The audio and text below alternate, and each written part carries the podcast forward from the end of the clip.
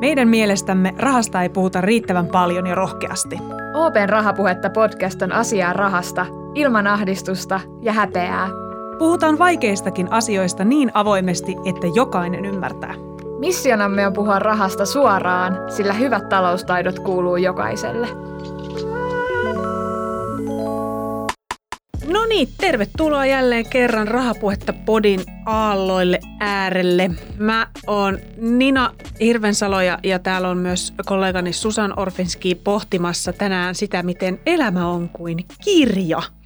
Eli mietitään sitä, miten, jotta sä voit kääntää sivua, niin mitä sulla pitäisi olla valmiina sillä aukeamalla, joka sulla on käsissä. Ja puhutaan just sun ja mun ja meidän kaikkien tulevaisuudesta. Et vaikka totta kai kannattaa elää päivä kerrallaan, mutta meidän elämähän koostuu vähän niin kuin semmoisista erilaisista vaiheista, niin ei se nyt ole ihan huono idea valmistautua siihen mahdolliseen tulevaan seuraavaan elämän vaiheeseen sinä aikana, kun sä elät sitä hetkeä ja sitä nyt, missä sä olet just tällä hetkellä. Eli lähdetään pohjustamaan vähän näitä sun elämän vaiheita tässä podissa. Elämän sivuja. Elämän sivuja. Nyt ollaan, kun on hienoja tämmöisiä runollisia kielikuvia käytössä.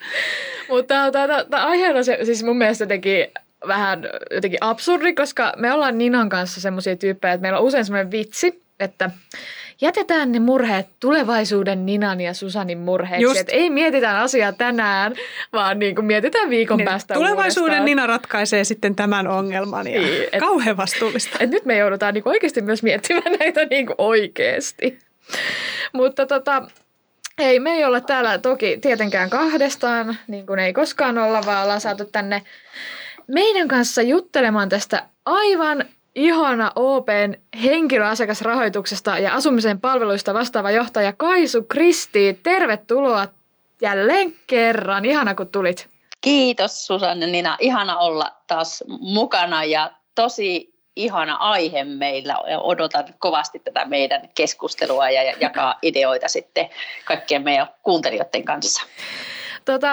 Mutta jos lähdetään miettimään ihan tästä niin kuin ihmisen elinkaarta, niin me otettiin tässä Ninan kanssa, että skipataan tässä keskustelussa nyt se niin kuin syntyminen ja ehkä ne elämän ensimmäiset semmoiset 16-17 vuotta. Mä itse ainakin muistan tässä vaiheessa, että niin kuin henkilökohtaisesti mun lähti tosi laukalle, että kun oli ensimmäinen duunipaikka ja tuli rahaa ja ei niin kuin, mulla ei ollut käsitystä rahasta ja rahan käytöstä, vaan se niin kuin kaikki mitä tuli, niin kaikki myös meni. Kävin paljon ravintoloissa.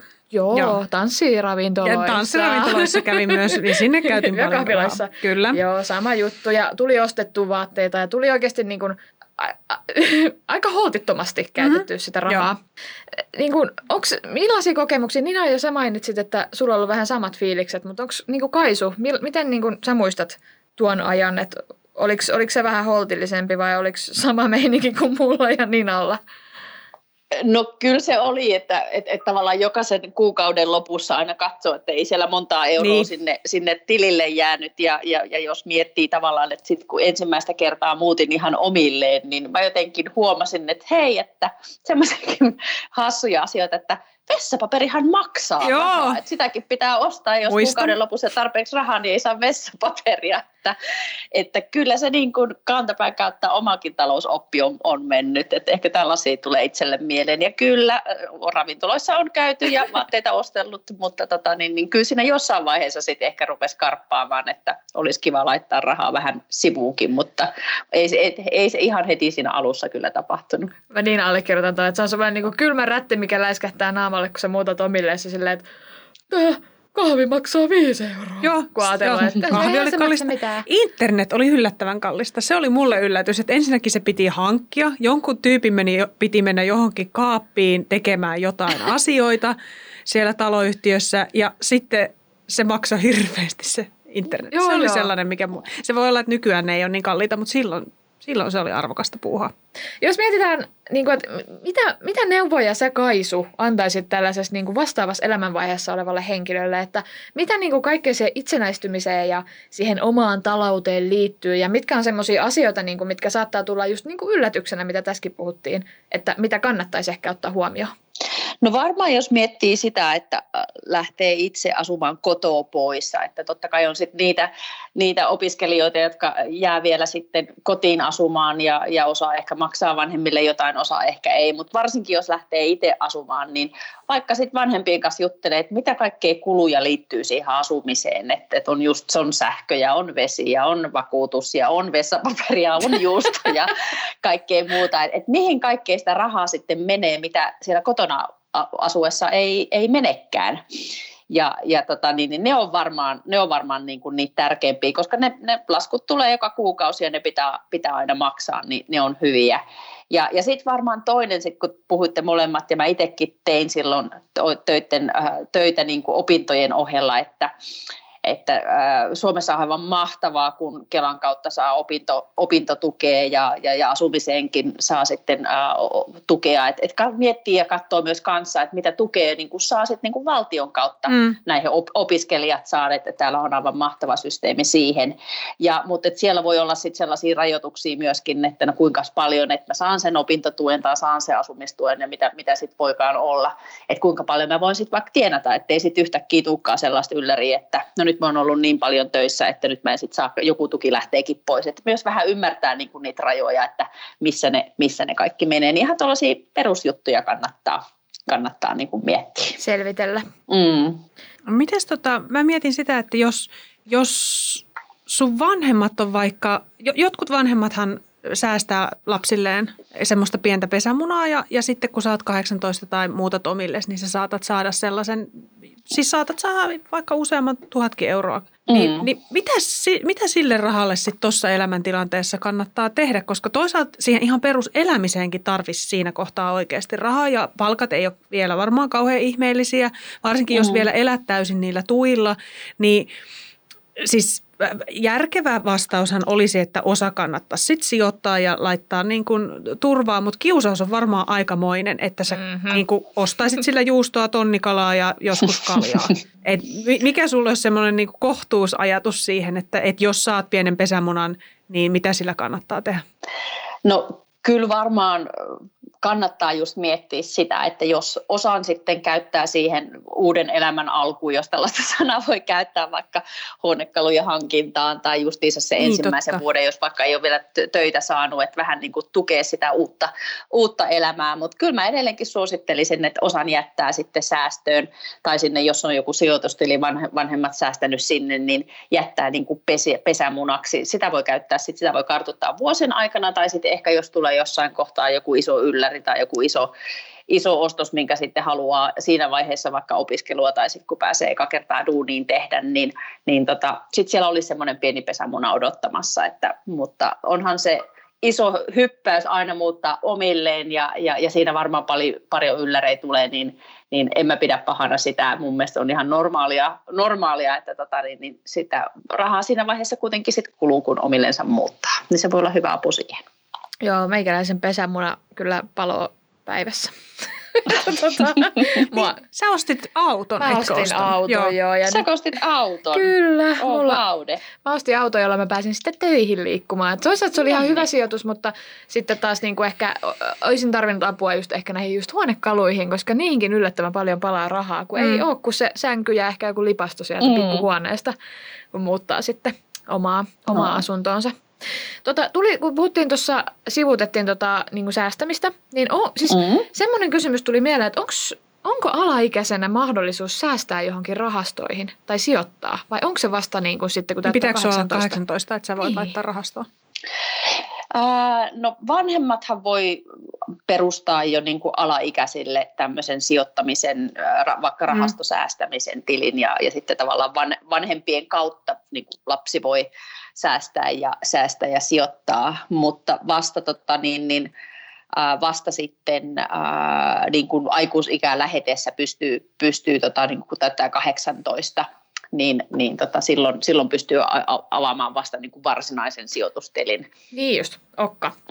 No, jos me Kuvitellaan nyt, että mennään näitä elämän aukeamia tässä, että meillä on ollut nyt tästä itsenäistymisen aukeama, missä on siirrytty sieltä vanhempien helmoista pois ja aika monelle sitten se seuraava aukeama on se opiskelu. Niin kuin tuossa sivuttiin jo vähän, niin se on aika usein semmoista aika pienituloista ja pitää olla oikeasti aika järkevä sen taloutensa kanssa, että et ei joudu liriin, mutta että tulee silleen toimeen, että pysyy hengissä ja lämpimissä vaatteissa, niin minkälaisia vinkkejä sulla olisi siihen, että miten tällaisia pieniä tuloja, mitä siinä kannattaa ottaa huomioon ihan siinä peruselämässä, kun tulot ei ole kauhean isot, että miten säännöstellä ja miten jotenkin budjetoida sitä, että se kuukauden verran sä aina pärjäät sillä rahalla, mikä sulla on käytössä. Just jotain tämmöisiä konkreettisia, niin kuin miten tässä selviää? Mä ehkä suosin tämmöistä, meillä on nyt OP:ssa, OP-mobiilissa ja verkonkin kautta saa tämmöisen virtuaalisen säästöpossun käyttöön. Et jos pystyy opettamaan itsensä siihen, että kuukauden tietty päivä, vaikka silloin kun jos on osa-aikaisessa duunissa tai vaikka silloin kun ne etuudet tai tämmöiset niin kuin tuet tulee, niin heti sinä päivänä olisi niin kuin automaattisesti siellä ohjannut, että hei, että mä ohjaan nyt sitten tästä joko 10%, 5% tai vaikka 5 € tai 10 €, mikä se summa sitten kellekin on sopiva, niin heti automaattisesti sinä päivänä, kun raha tulee tilille, niin sitten se menee niin kuin säästöön. Että sulla ei ole sitä kiusausta käyttää sitä johonkin muuhun. Ja se menee tavallaan automaattisesti, että sun ei edes miettiä, että no nyt pitääkö mun säästää vai viittikö mä säästää. Että se menee automaattisesti. Että silloin kun se on helppoa, niin se on kaikkein niin kuin paras tehdä. Ja sitten ei tule ehkä semmoista niin kuin syntiin lankeimusta niin helposti. Nehän rahat voi sitten tarvittaessa ottaa sieltä takaisin, mutta tulisi semmoinen niin kuin varmaan tapa siihen niin kuin säästämiseen. Ja sitten kun se on helppoa, ei tarvitse edes miettiä sitä, niin sitten se on niin kuin tapahtunut. Se ei niin kuin vie aivoenergiaa sitten yhtään sen enempää. Niin se mun mielestä olisi semmoinen tosi hyvä. Ja sitten toinen on ehkä silleen, että jos et miettii, että no mihin mulla niin kuin kuukauden lopussa, niin kuin mä sanoin, silloin kun mä olin opiskelijaa ja muuta, että aina niin kuin meni, silloin oli vielä pankkiautomaatit ja käytettiin paljon käteistä, niin aina, että no kun sain sen lipun, että kuinka paljon tilillä on rahaa, no eipä siellä hirveästi olekaan. No nykyään on mobiilit ja nyt sitten meiltäkin mobiilista sieltä voi niin kuin luokitella omia, että mihin rahaa on mennyt. Niin sitten sieltä voi kuukauden niin kuin lopussa käydä vähän katselemaan, että no mihinkäs mä nyt tänä kuukautena sitten sitä rahaa pistin ja onkohan ne kaikki sitten ihan niin kuin ollut niin tarpeellisia ja voisinko mä sitten tässä seuraavassa kuussa sitten vaikka miettiä, että no jos mä nyt sitten en joka lauantai ja sunnuntai meniskään sinne baariin, vaan jos mä menisinkin vaan lauantaisin tai muuta. Että se voisi olla monipuolisesti hyvä teko. Kyllä, mutta niin ihan tällaisia. Ja tosiaan OP-mobiilissa meillä on tällaisia työkaluja, jotka auttaa sit sitä tekemään, ettei tarvitse jotakin Exceliä sorvata sitten kotona sitä varten, niin me autetaan siinä. Miten sitten tämmöisessä tilanteessa, jos siinä vaiheessa esimerkiksi tulee joku isompi meno, että vaikka tietokone hajoaa ja sulla ei ole, että säästötilillä vaikka muutama satanen pyörii tai ei välttämättä ole vielä kertynyt niitä säästöjä, niin mitä sitten kannattaa tehdä? No, varmaan ainakin pitää olla joku vakuutus. Mieti, että jos sulla tietokone hajoaa, niin se on yksi just niitä, että kun muuttaa omilleen, niin ehkä on kuulunut, sit varsinkin jos on alaikäinen ollut, niin on kuulunut vanhempien vakuutukseen, kotivakuutuksen piiriin, niin se on kyllä itsellekin silloin opiskeluaikana jotain meni rikki, niin kyllä se vakuutus muutaman kerran pelasti sitten sen omankin talouden, että se on tosi hyvä sit ottaa. Mutta kyllä sitten niinku, totta kai sit meitä on erilaisia, pystyykö vanhemmat auttaa, se on varmaan yksi, kummitäti kummisetä, niidenkin puoleen joskus ehkä joku kääntynyt, mutta nythän OP-ryhmässä me myös sitten, jos on niinku, tavallaan on opiskelukirjoilla ja näyttää, että opinnot etenee, niin meillä on myös opiskelijoille luottokortti, jossa on niin kuin ihan hyvät ehdot sitten opiskelijoille, että kunhan opintoviikkoja kertyy. Niin kyllä tällaisiin tilanteisiin sit on ihan, voi käyttää sitä niin kuin luottokorttia myöskin. Ja sitten sitä pystyy lyhentämään sitten seuraavien kuukausien aikana, sit, kun tavallaan se on saanut hankittua sitten vaikka sen ensimmäisen läppärin tai jos joku muu asia sitten on ollut tarvisi jotakin yllätysjuttuja tapahtunut, niin se auttaa sitten niiden yli. Hyvä semmoinen arjen turvaaja. Kyllä. Mähän hankin anekdoottina tähän, niin hankin ensimmäisen luottokorttini tilanteessa, jossa autoni moottorin hälytysvalo syttyi. Mä totesin, että nyt tästä ei varmaan tule kauhean halpa reissu. Ja onneksi nykyään siis kaikki palvelut toimii hirveän nopeasti, koska mulle sanottiin, että no nyt tämä auto tulee olemaan viikon täällä, että heidän pitää tilata tähän joku anturi ja jotain muuta sellaista, niin siinä viikossa mä ehdin hankkia sen luottokortin, koska mulla ei ollut sitä tonnia oikeasti laittaa siihen auton korjaukseen siinä tilanteessa, mutta mä tiesin, että mä kyllä saan sen tonnin maksettua sieltä luotolta sitten pois. Näin, että se oli juurikin tällainen niin Kaisu kuvasi tilanne. Tämä oli niinku ihan sama. Se oli ihan sama tilanne, siis huvitti, kun Kaisu alkoi kuvaamaan, mutta mä ajattelin, että mulla on siis käynyt juurikin tämä. Ja varmasti aika monella muullakin. Ihan varmasti.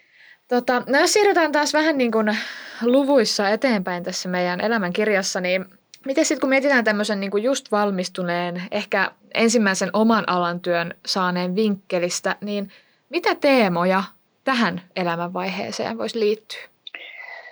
No nyt varmaan sitten kuitenkin tulotaso toivottavasti ainakin opiskeluiden jälkeen sitten vähän nousee, että jos on se osa-aikainen tai toivottavasti sitten niin kuin kokoaikainen duuni ja sieltä tulee joka kuukausi se palkka ja se on enemmän kuin ehkä opiskelijana on sitten pystynyt vaikka tienaamaan, niin kyllä mä sitten rupesin miettimään sitä, että sitten voi varmasti pystyä jotain siitä joka kuukausi vaikka sillä samalla automaattisäästämisellä, niin ruveta säästään tai miettimään, että no minkälainen sijoittaja mä voisi olla, että tileiltä saa tietyn koron ja sitten sijoittamiseen liittyy riskit, mutta nyt OP:ssäkin on tosi helppoja tapoja sitten ryhtyä rahastosäästäjäksi tai vaikka osakkeilla sitten myöhemmin, kun kokemusta kertoo, että sitten rupeaa just katsoa, että mikä se on. Toinen, mitä jos miettii, että jos on sitten sellainen haave, että jonain päivänä mä haluan sen oman asunnon, että on se sitten semmoinen mökki tai mummon tupa tai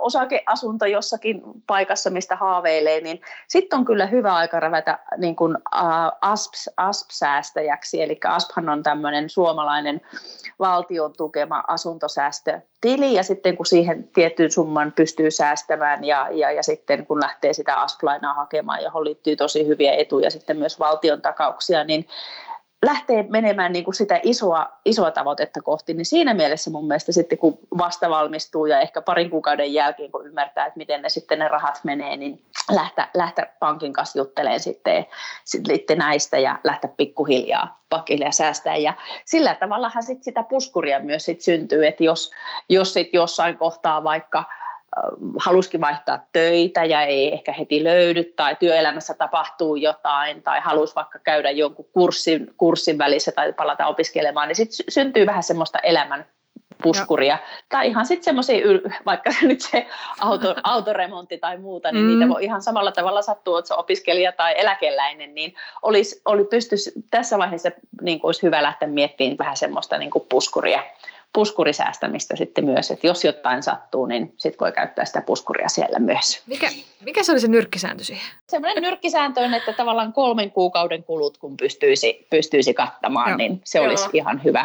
Ja sittenhän se voi itse miettiä, että mihin sen haluaa, että laittaako ihan tilisäästämiseen vai sitten haluaako niin kuin sijoittamisen kautta, jossa on usein parempi niin kuin tuotto, mutta totta kai sitten vähän riskiäkin enempi. Mutta semmoinen 3 kuukauden kulut, vaikka vuokrat ja just nämä muut niin kuin pysyvät kulut ja ruuat ja muut, niin semmoinen on hyvä nyrkkisääntö pitää. Ja sitten jos ehkä miettii, niin kuin, että no, mikä on taas sitten semmoinen ohjenuora, että kuinka paljon sitten siitä niin kuin verojen jälkeen palkasta kannattaa säästää, niin meidän semmoinen nyrkkisääntö siihen on, että ne on 10%, että se olisi semmoinen tosi hyvä säästämisen, että sitten tavallaan jää siihen muuhunkin elämiseen sitten kuitenkin rahaa, että itseensä ihan niin kuin säästöhirmuksi vetää sitten ainakaan siinä alussa. 10% on vielä ihan semmoinen armollinen. Kyllä, se kuulostaa ihanalle. Mä mietin okei, me ollaan nyt sellaisella sivulla elämänkirjassa, että on opinnot takana ja ensimmäinen duuni ja vähän alkaa tulla palkkaa enemmän.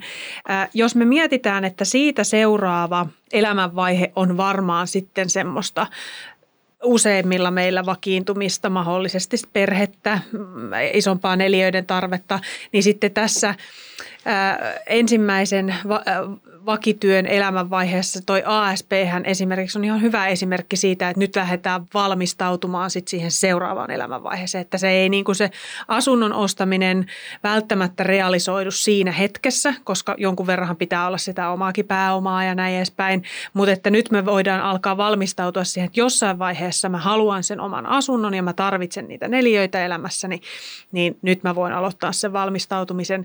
Ja sitten kun se elämänvaihe alkaa, niin mulla on siellä, niin kuin, että mä olen ASP-säästänyt, nyt mä pääsen hyppäämään tähän niin kuin seuraavalle aukeamalle. Miten sä, niin kuin, Kaisu, miten sä näkisit, että tällaisessa elämänvaiheessa, mitä olisi pitänyt olla tehtynä, että taloudellisesti päästään siirtymään tähän tämän tyyppiseen aikuisempaan vakiintuneeseen elämänvaiheeseen ja mitä tässä elämänvaiheessa sit kannattaa tehdä talouden näkökulmasta, että sitten päästään siihen seuraavaan, joka on sitten varmaan jo oikeasti tosi aikuista elämää, missä on vielä, niin kuin, vielä enemmän neliöitä ja lentokoneita. Niin, siinä vaiheessa on blokkia. Niin. Sitten pitää olla Samu Huber, että on lentokoneita. Niin. Ehkä meille tämmöisille ihan normaalitalajille, niin kyllä mä on se sitten se ASP-tilin kautta saa niin kuin todella hyvän koron verrattuna muihin ja se kannattaa tosiaan ajoissa niin kuin aloittaa. Tai sitten jos just haluaa, että ei käytä ASP-tiliä, mutta sitten vaikka säästää tai sijoittaa, että kuitenkin pankit niin aina vaatii, että ensimmäisen asunnon ostoon tai sitten tulevienkin asunnon ostoon, niin aina tietty niin sanottu käsiraha itseltä tai omat säästöt pitää siihen olla, ennen kuin me voidaan se laina myös myöntää, että sitä niin kuin pesämunaa sinne kannattaa tarpeeksi ajoissa niin kuin lähteä säästämään. Ja sitten ehkä semmoinen toinen, mistä ei kauheasti puhuta, niin sitten niin kun vielä ennen kuin sitä omaa asuntoa on, ja jos ottaa vaikka nyt sitten sen korttilainan tai jonkun kulutusluoton sitten vaikka sen sohvan nostoon tai auton remonttiin tai muihin, niin pitää huolta siitä, että aina maksaa ne lainat pois ajallaan, ettei tule sitten tämmöisiä maksuhäiriömerkintöjä tai tällaisia luottomerkintöjä, koska sitten tavallaan kun tulee niitä isoja päätöksiä tai vaikka isompia lainoja, joita tarvitsee, niin jos tällaisia merkintöjä on, niin se vaikuttaa sitten myöskin siihen pankkien päätökseen ja myöskin silleen, että se voi jopa vaikuttaa sitten ja vaikuttaakin sitten siihen hintaan, siihen marginaaliin, minkä siitä lainasta sitten kun niin joutuu maksamaan. Et tällaistakin kannattaa tavallaan miettiä, että kannattaa sitten oman niin kuin maksunsa maksaa ajallaan, koska se tavallaan luo semmoista niin kuin positiivista luottamusta sitten myöskin niin kuin pankkeihin päin, että sitten se lainansaanti silläkin tavalla voi olla helpompaa. Mutta just tuo ennakointi on mun mielestä, mitä sä nostit, niin tosi, tosi hyvä sitten niin kuin siinä kohtaa, että rupeaa tekemään. Ja sitten ehkä sellainen, nyt kun kavereiden kanssa on puhunut ja itselläkin on myös ystäviä, jotka on niin kuin perhe-elämää niin kuin synnyttämässä tällä hetkellä ja miettii sitten, että on asunut vuokralla ja haluaisi asuntoa, mutta sitten meitä on myös niitä, ketkä niinku ehkä asuu keskustassa ja ei ole ehkä välttämättä varaa, haluaa edelleen olla siellä keskustassa ja haluaisi sieltä muuttaa pois, mutta haluaisi kuitenkin oman asunnon, niin mä myös tiedän, että on sitten niitä perheitä tai perhekuntia, pariskuntia, jotka sitten päättää, että no me ostetaan se asunto, mutta me ostetaankin sijoitusasuntoja ja me itse jatketaankin vuokralla. Aivan.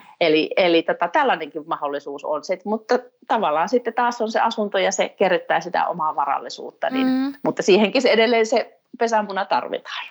Mä itse asiassa tiedän kanssa, että niin kuin mulla on muutama kaveri, joka on tehnyt näitä, itse asuu vuokralla ja niillä on sijoitusasuntoja ympäri Helsinkiä ja ympäri maata, että ei ollenkaan niin epätavallinen ilmiö. Kyllähän tässä aikamoinen lista niin kuin erilaisia säästöjä, varautumis- ja sijoituskohteita tuli tälle vastavalmistuneelle ensimmäisessä työssään olevalle, että jos noista nyt lähtisi priorisoimaan, niin olisiko se ASP semmoinen helppo, selkeä vaihtoehto, että tee nyt ainakin tämä vai onko se puskuri sitten mieluummin? No sitten jos tavoitteena on ostaa se asunto, niin kyllä mä sitten sinne ASPiin lähtisin säästään, kun siinä on tosi hyviä etuja.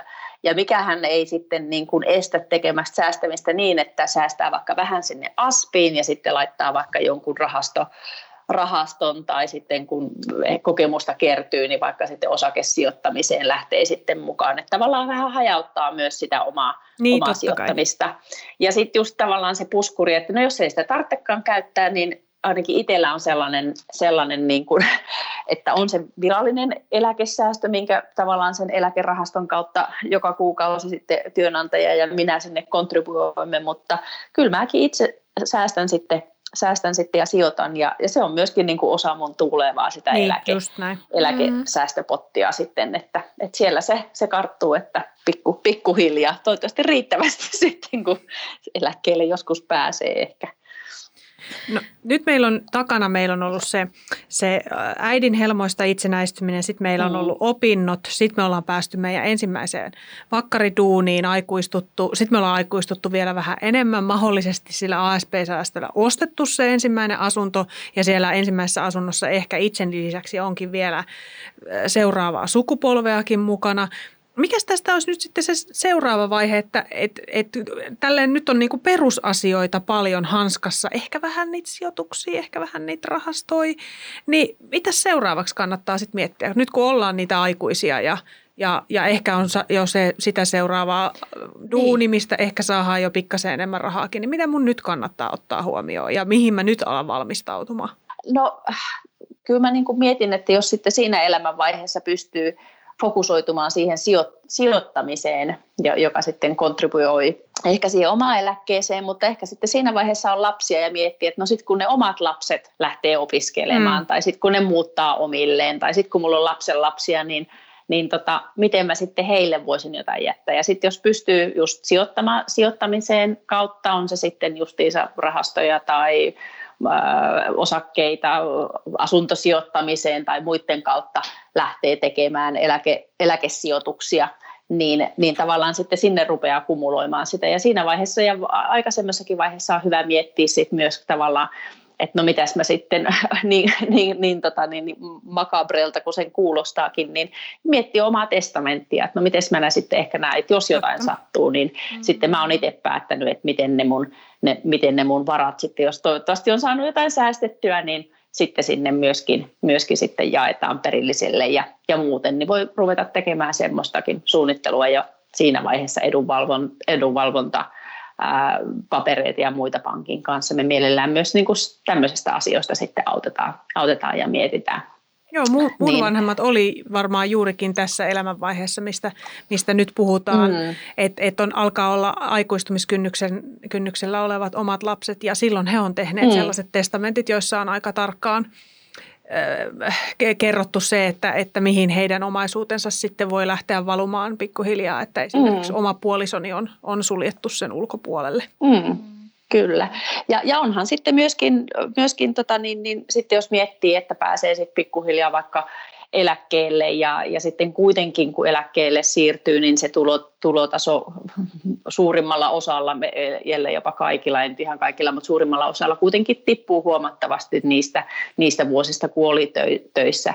Ja jos on sitten tämmöistä säästämistä puskuria sinne, ei ehkä 3 kuukaudelle, vaan muutamalle vuodelle kärrättänyt sen niin kuin virallisen eläkkeen ohella, niin silloin voi tehdä sitten ehkä niistä asioista, mitä on sitten haaveillut silloin, että no sit kun mä jään eläkkeen, niin sit mä matkustan Timbuktuun tai minnekä se onkaan. Tai no sit kun mä haluan vaikka sitten aikuisena pitää vaikka välivuoden töistä, ettei se olekaan vielä eläkeajassa, mutta haluaa vaikka opiskella tai pitää välivuoden tehdä jotain muuta.